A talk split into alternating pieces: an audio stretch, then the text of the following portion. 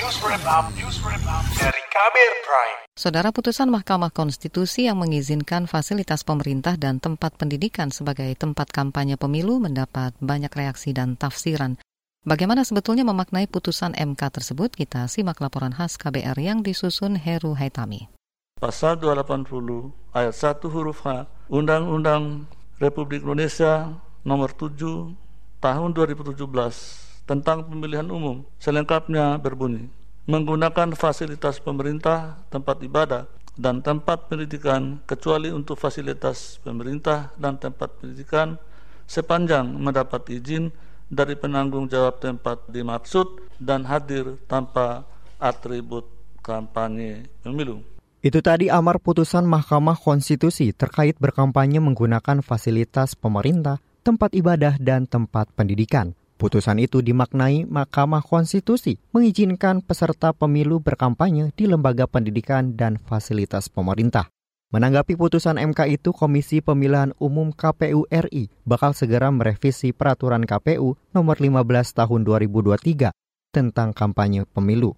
Koordinator Divisi Teknis Penyelenggaraan Pemilu KPU RI, Idam Holik, mengatakan KPU akan segera membuat aturan teknis penyelenggara pemilu sekaligus berkonsultasi kepada DPR dan pemerintah selaku pembentuk undang-undang. Ya, penanggung jawab tempat di sana bisa panitia, bisa pengelola fasilitas pemerintah ataupun lembaga pendidikan. Nah, yang mengawasi sesuai dengan kewenangan atribut yang diberi, kewenangan atributif yang diberikan oleh pemilu dalam hal ini adalah Bawaslu. Idam Holik menjelaskan putusan MK tersebut sebenarnya mempertegas bahwa lembaga pendidikan yang dimaksud adalah yang peserta didiknya berusia 17 tahun ke atas, yang umumnya berupa sekolah menengah tingkat atas atau perguruan tinggi. Ida mengatakan, dari putusan itu peserta pemilu yang hadir tidak boleh membawa atribut kampanye pemilu dan mendapat izin dari penanggung jawab tempat yang dimaksud. Badan Pengawas Pemilu Bawaslu RI mengatakan perlu sosialisasi yang lebih masif ihwal pengecualian larangan kampanye di fasilitas pendidikan berdasarkan putusan MK tersebut.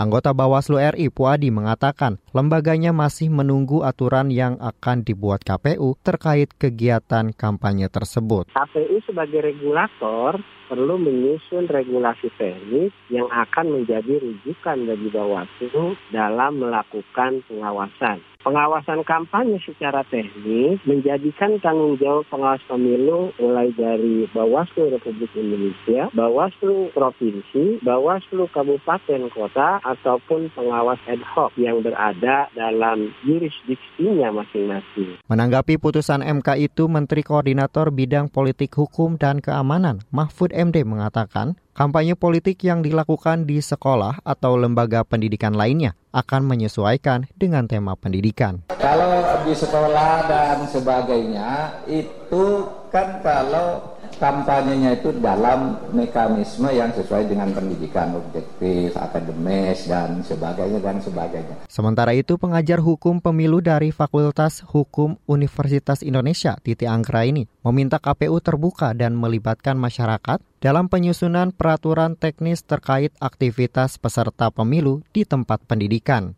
Dia juga mengingatkan agar jangan sampai ada salah persepsi dari putusan Mahkamah Konstitusi itu. Nah itu yang oleh KPU saya kira harus diterjemahkan di dalam pengaturan lebih lanjut. Tetapi kalau menyatakan kampanye di tempat pendidikan tidak dilarang itu tidak tepat gitu. Karena yang dibolehkan adalah aktivitas bersyarat dari peserta pemilu di tempat pendidikan yang itu lebih berorientasi bagaimana mendorong adu gagasan, adu program oleh para peserta pemilu dalam hal ini konteksnya adalah betul-betul panggung akademik. Titi menambahkan, putusan MK itu mesti juga diterjemahkan sebagai aktivitas adu gagasan dan program peserta pemilu dalam aktivitas di fasilitas pendidikan. Menurutnya, peserta pemilu datang ke kampus atau sekolah dituntut tidak hanya untuk pencitraan, melainkan membawa ide dan gagasan, adu pemikiran, dan siap diuji visi kepemimpinannya. Agar tidak ada mispersepsi, tidak ada lagi kontroversi terkait dengan pengaturan aktivitas peserta pemilu di tempat pendidikan begitu ya. Jadi ini harus disebut sebagai aktivitas peserta pemilu di tempat pendidikan yang diatur secara terbatas. Kalau menurut saya bukan dalam artian kampanye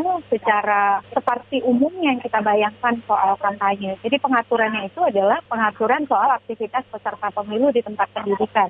Karena syaratnya jelas ya harus ada izin dan tidak boleh ada atribut kampanye peserta pemilu. Titi Anggraini mengatakan, selain harus mematuhi aturan yang tertuang di amar putusan MK, penyelenggaraan pemilu juga harus mengedepankan prinsip pemilu yang adil.